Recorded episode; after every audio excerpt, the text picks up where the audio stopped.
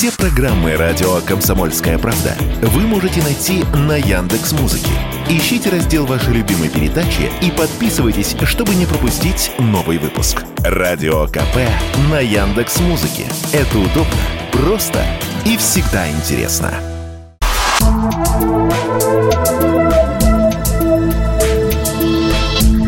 Просто космос. Всем привет! Здесь «Просто космос» и я, Баченина М. Миллиарды лет назад в гигантском диске из пыли, газа и каменистого материала, который вращался вокруг нашего молодого Солнца, сливались все более и более крупные тела, которые в конечном итоге дали начало планетам, лунам и астероидам, которые мы видим сегодня. Ученые до сих пор пытаются понять процессы, благодаря которым формировались планеты, в том числе и наша родная Земля. Один из способов, с помощью которого исследователи могут изучить, как сформировалась Земля, состоит в том, чтобы исследовать магму, которая вытекает из глубины недр планеты. Химические признаки этих образцов содержат так сказать, записи о времени, природе материалов, которые объединились, чтобы сформировать Землю.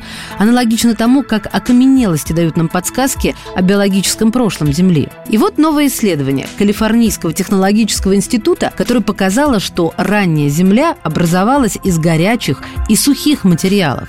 И это указывает на то, что вода на нашей планете, важнейший компонент эволюции жизни, должна была появиться на поздней стадии формирования Земли. У нас нет возможности проникнуть внутрь нашей планеты, но горные породы могут естественным образом пробиться на поверхность в виде лавы. А магма этих лав может происходить из разных глубин Земли. Ну, например, из верхней мантии, которая начинается примерно на 15 километрах над поверхностью и простирается где-то на 680 километров. Или нижняя мантия, которая простирается уже от глубины 680 до границы ядра и мантии примерно на 2900 километров ниже наших ног.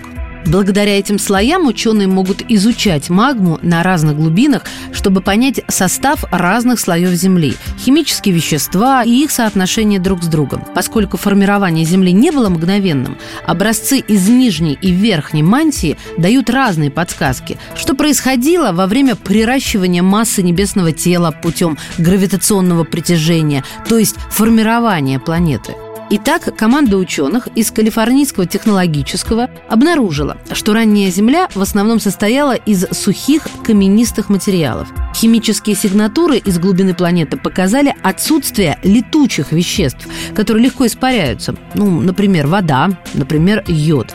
А вот образцы верхней мантии, наоборот, показали более высокую долю летучих веществ, аж в три раза больше, чем в нижней мантии. Основываясь на этих химических соотношениях, была создана модель, которая показала, что Земля сформировалась из горячих, сухих, каменистых материалов. И что основное добавление летучих веществ, которые так необходимы для жизни, включая воду, произошло только в течение последних 15% или даже меньше периода формирования Земли.